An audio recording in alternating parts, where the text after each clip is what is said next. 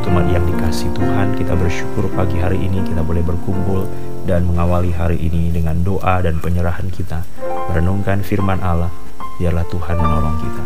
Mari kita membaca firman Tuhan Dan membuka dari 1 Korintus pasal yang ke-15 dua ayat Ayat yang ke-33 dan yang ke-34 1 Korintus pasal yang ke-15 ayat yang ke-33 dan 34 Mari kita baca ayat ini Demikianlah firman Allah Janganlah kamu sesat Pergaulan yang buruk merusakkan kebiasaan yang baik. Sadarlah kembali sebaik-baiknya dan jangan berbuat dosa lagi. Ada di antara kamu yang tidak mengenal Allah. Hal ini kukatakan supaya kamu merasa malu. Umat-umat yang dikasih Tuhan masih merenungkan apa yang terjadi dengan jemaat di Korintus, bahwa mereka adalah orang-orang yang sangat memprihatinkan karena Paulus menyampaikan beberapa teguran-teguran kepada mereka secara terbuka dan belak-belakan. Pada waktu mereka hidup berjemaat, mereka terkotak-kotak, mereka terbagi-bagi, sehingga Paulus mengatakan dengan tegas, adakah Kristus terbagi-bagi? Sehingga engkau mengatakan seolah-olah Paulus berlawanan dengan Kefas, seolah-olah Kefas berlawanan dengan Apolos.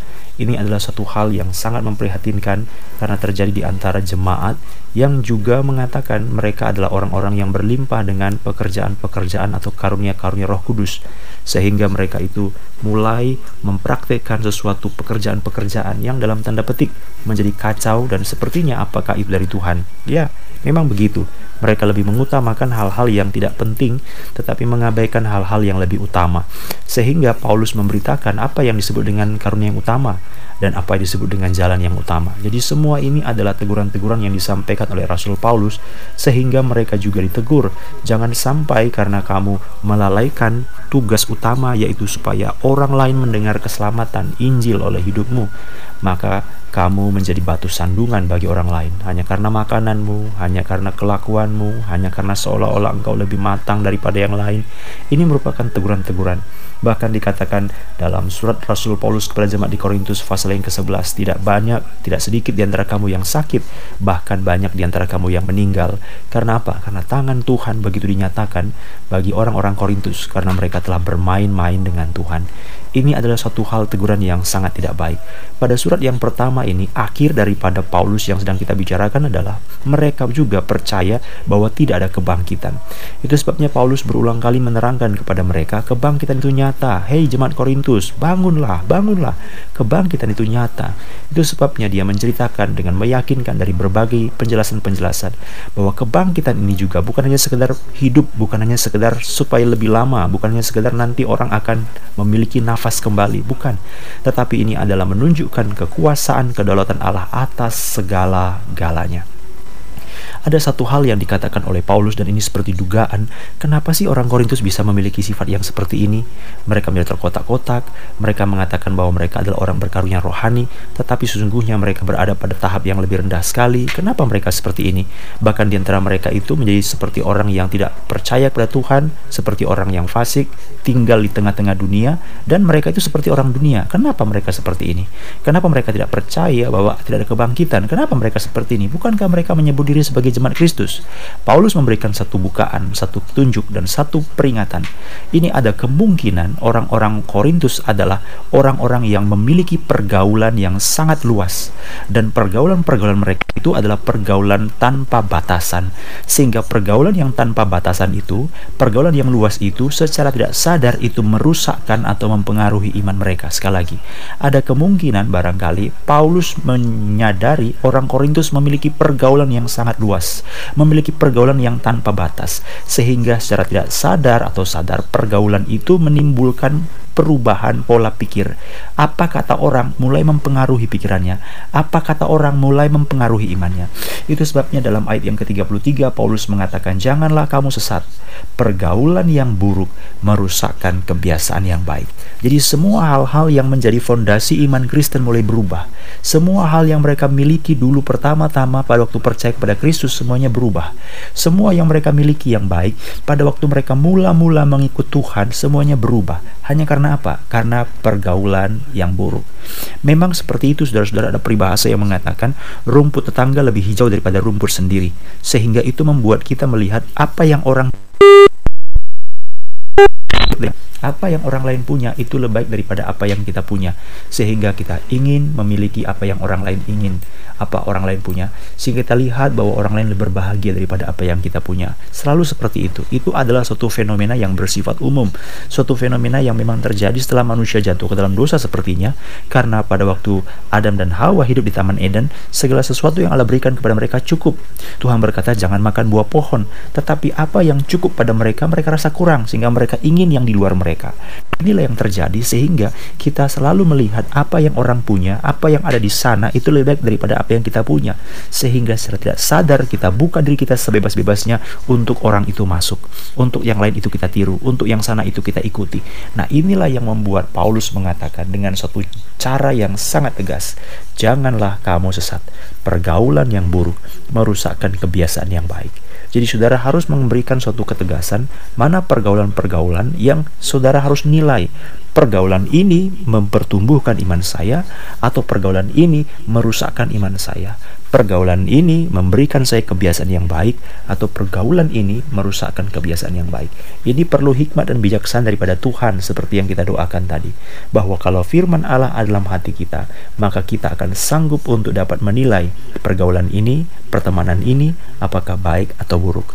Saudara-saudara yang Tuhan kasihi dalam Mazmur 106 ayat 34. Dalam Mazmur 136 ayat yang ke-34. Ini adalah pengalaman yang pernah dialami dan memang selalu terjadi oleh orang Israel Israel. Tuhan mengatakan kepada mereka untuk memunahkan orang-orang Kanaan. Tetapi apa yang terjadi? Mereka membiarkan mereka hidup. Dan ini menjadi satu celah, menjadi satu hal yang sangat-sangat membahayakan bagi orang Israel. Itu sebabnya dari sejarah perjalanan panjang, pemazmur mengatakan, seharusnya mereka dimusnahkan oleh Tuhan, dimusnahkan oleh orang Israel tapi mereka tidak mendengarkan kata-kata Tuhan justru dalam Mazmur 106 ayat 34 mereka mengikuti cara-cara orang Kanaan. Mereka menjadi belajar cara-cara mereka bekerja. Saudara-saudara yang dikasih Tuhan ini adalah kalimat keprihatinan. Kenapa? Harusnya mereka yang melihat caramu. Tapi sekarang terbalik, kamu yang melihat cara mereka. Harusnya mereka yang belajar dan kamu jadi teladan, tapi terbalik, kamu justru meneladani cara-cara mereka. Jadi ini adalah satu keprihatinan. Karena apa? Karena kita lebih melihat orang lain sehingga pergaulan kita dengan mereka secara tidak sadar membuat mereka itu mulai, mulai, mulai, mulai mengatakan kalimat-kalimat yang mempengaruhi iman kita. Sehingga orang Korintus menjadi orang yang tidak tertib hidupnya. Saudara-saudara yang dikasih Tuhan, ini adalah satu kalimat dan perkataan-perkataan yang diperingatkan dalam berbagai waktu kepada jemaat-jemaat di Pulau Kreta Titus, Paulus mengatakan kepada Titus bahwa orang-orang di kereta sendiri disetujui atau disebut oleh nabi mereka sendiri bahwa orang kereta itu adalah pembohong, orang jahat seperti binatang buas, pelahap dan itu memang benar. Sehingga ini menjadi satu peringatan, jangan kamu jemaat Tuhan ikut-ikut walaupun itu adalah budaya atau ciri daripada orang kereta. Walaupun kamu orang kereta, tetapi kamu sudah dilahirkan dalam Kristus. Oleh sebab itu kamu menjadi ciptaan yang baru. Kamu berbeda dengan orang-orang di situ. Kisah Rasul pasal 17 ayat yang ke-28. Kisah Rasul pasal 17 28. Karena kita ini hidup bergerak di dalam Dia. Kita ini adalah keturunan daripada Allah. Kata para puisi-puisi kamu, kata Paulus kepada orang di Athena sesuatu hal yang menunjukkan ini adalah realita kehidupan yang kita temukan siapa kita siapa mereka pasti ada kaitan ada tetapi pergaulan kita harus berubah tidak berdasarkan hal yang alami walaupun kita adalah keturunan atau di antara mereka tetapi karena Kristus sudah menyelamatkan kita kita berubah. Jadi pergaulan yang buruk bisa merusakkan kebiasaan yang baik. Saudara-saudara ini kasih Tuhan dalam 2 Timotius pasal yang kedua ayat yang ke-17 Paulus mengatakan kalimat-kalimat kata-kata orang tertentu itu bisa menjalar dengan cepat seperti kanker, bahaya, hati-hati, waspada. Jadi pergaulan kita bisa menjadi pergaulan yang di dalamnya ada pembicaraan-pembicaraan, cara-cara, model-model, kegiatan-kegiatan yang kita ikuti. Saudara-saudara yang dikasih Tuhan, marilah berdoa dan minta Tuhan tolong. Saya sendiri secara pribadi melihat banyak sekali hanya karena cara-cara nenek-nenek moyang, hanya cara-cara leluhur, cara-cara budaya kita yang tidak ada hubungannya dengan Alkitab, tapi kita lakukan. Coba misalnya, Kenapa kalau ada bayi yang baru lahir atau anak bayi yang masih balita kalau kita bawa ke satu rumah, kita pergi ke kampung misalnya, kenapa waktu bayi itu masuk ke dalam rumah lalu kain gendongannya itu dipakai di atas pintu, diletakkan di pintu dan semua orang ikut ikut ikut ikut ikut. Dia tidak ngerti. Ah itu kata orang tua buat saja.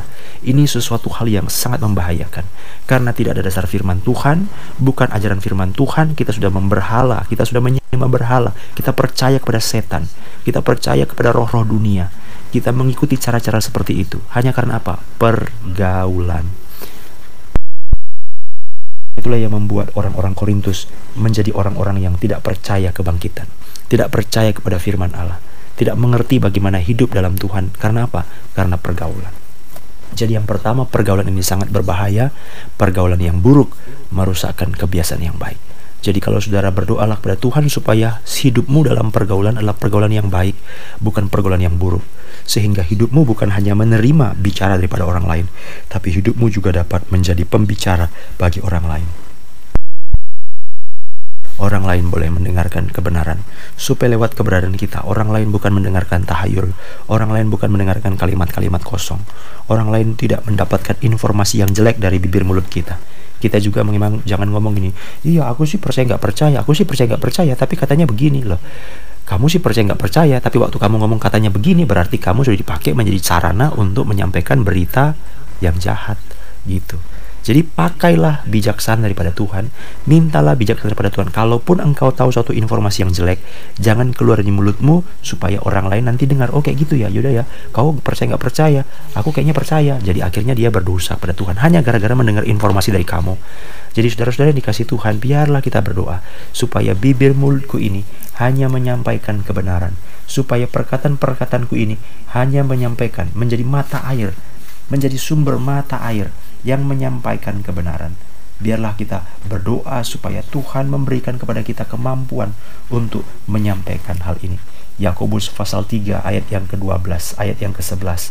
Yakobus pasal 3 ayat yang ke-11 dan ayat 12 dikatakan seperti ini. Saudara-saudaraku, adakah sumber memancarkan air tawar dan air pahit dari mata air yang sama? Tidak mungkin kalau kita orang percaya dari mulut kita keluar kebenaran, tapi dari mulut kita juga keluar tahayul. Tidak mungkin kalau kita sebagai orang benar dari mulut kita keluar perkataan-perkataan yang baik, tapi keluar juga perkataan-perkataan yang jelek. Tidak mungkin kita sebagai orang yang benar keluar perkataan-perkataan yang kudus dan perkataan-perkataan yang cemar. Tidak mungkin.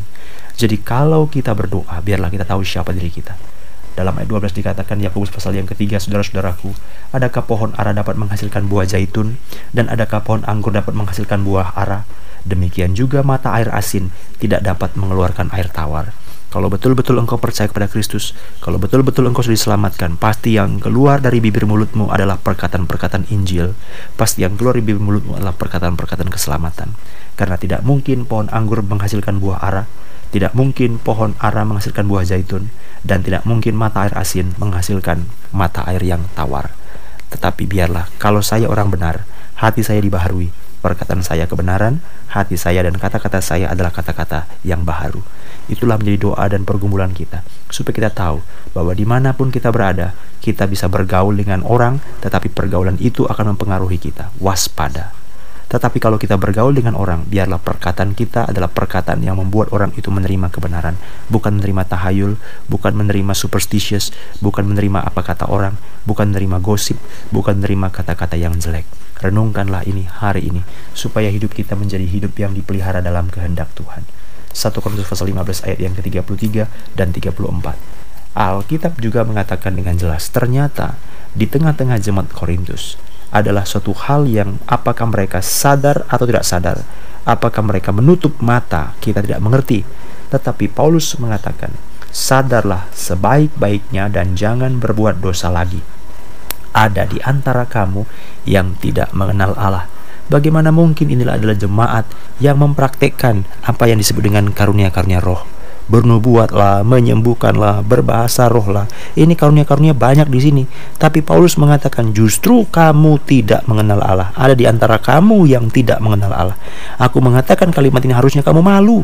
Kenapa malu? Di satu sisi kamu berkata kamu berpengetahuan. Di satu sisi kamu mengatakan kamu mempraktekkan karunia-karunia Roh Kudus, tetapi di antara kamu ada yang tidak mengenal Allah. Bagaimana mungkin? Maka ini adalah satu hal yang sangat ironis sekali. Bagaimana mungkin di tengah-tengah kelimpahan makanan ada orang yang kelaparan? Itu tidak mungkin sebenarnya. Berarti ada yang salah di situ ada yang salah di situ. Yang salah itu ada berarti bukan makanan karena ada orang kelaparan. Berarti itu adalah persediaan yang semu. Demikian juga ini adalah satu pertanyaan yang sangat besar. Bagaimana mungkin engkau berkata kamu dipenuhi oleh karunia-karunia Roh Kudus? Kalau memang Roh Kudus ada di antara kamu, pastilah orang itu mengenal Allah. Yohanes pasal 16 mengatakan, Yohanes pasal 14 mengatakan, kalau Roh Kudus datang maka dia akan menginsafkan akan dosa. Kenapa justru orang di antara kamu tidak insaf akan dosa, tapi justru berlarut-larut dalam dosa? Berarti hidupmu tidak memancar memancarkan Roh Kudus? Ini tanda tanya besar. Itu sebabnya kita berani mengatakan penjelasan Roh Kudus yang disampaikan oleh Paulus kepada jemaat di Korintus bukan untuk dilakukan, tetapi untuk menletak dudukkan apa itu kebenaran. Jadi bukan untuk dilakukan, bukan saran untuk dilakukan, tetapi suatu teguran, suatu peringatan. Itu sebabnya saudara-saudara banyak sekali orang membicarakan tentang Roh Kudus itu karena karena Roh Kudus dia ambil ayat-ayat dari Korintus. Memang betul uraiannya ada di sana, tetapi Paulus menguraikan itu bukan untuk dilakukan atau menyetujui prakteknya, tetapi itu adalah teguran. Paulus hendak meletak dudukkan persoalannya sebenarnya seperti ini. Karena apa? Karena faktanya di tengah-tengah zaman Korintus mereka mengatakan penuh dengan karunia Roh Kudus. Mereka mengatakan adalah orang-orang yang berpengetahuan serohani, tetapi justru di antara mereka ada orang yang tidak percaya.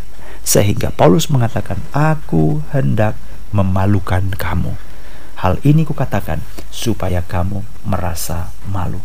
Jadi saudara-saudara dikasih Tuhan inilah keadaan jemaat di Korintus yang jelas-jelas bahwa hidup mereka sebenarnya adalah hidup yang fasik, hidup yang secara tidak sadar bergaul dengan bebas dan kebebasan itu merusak iman mereka.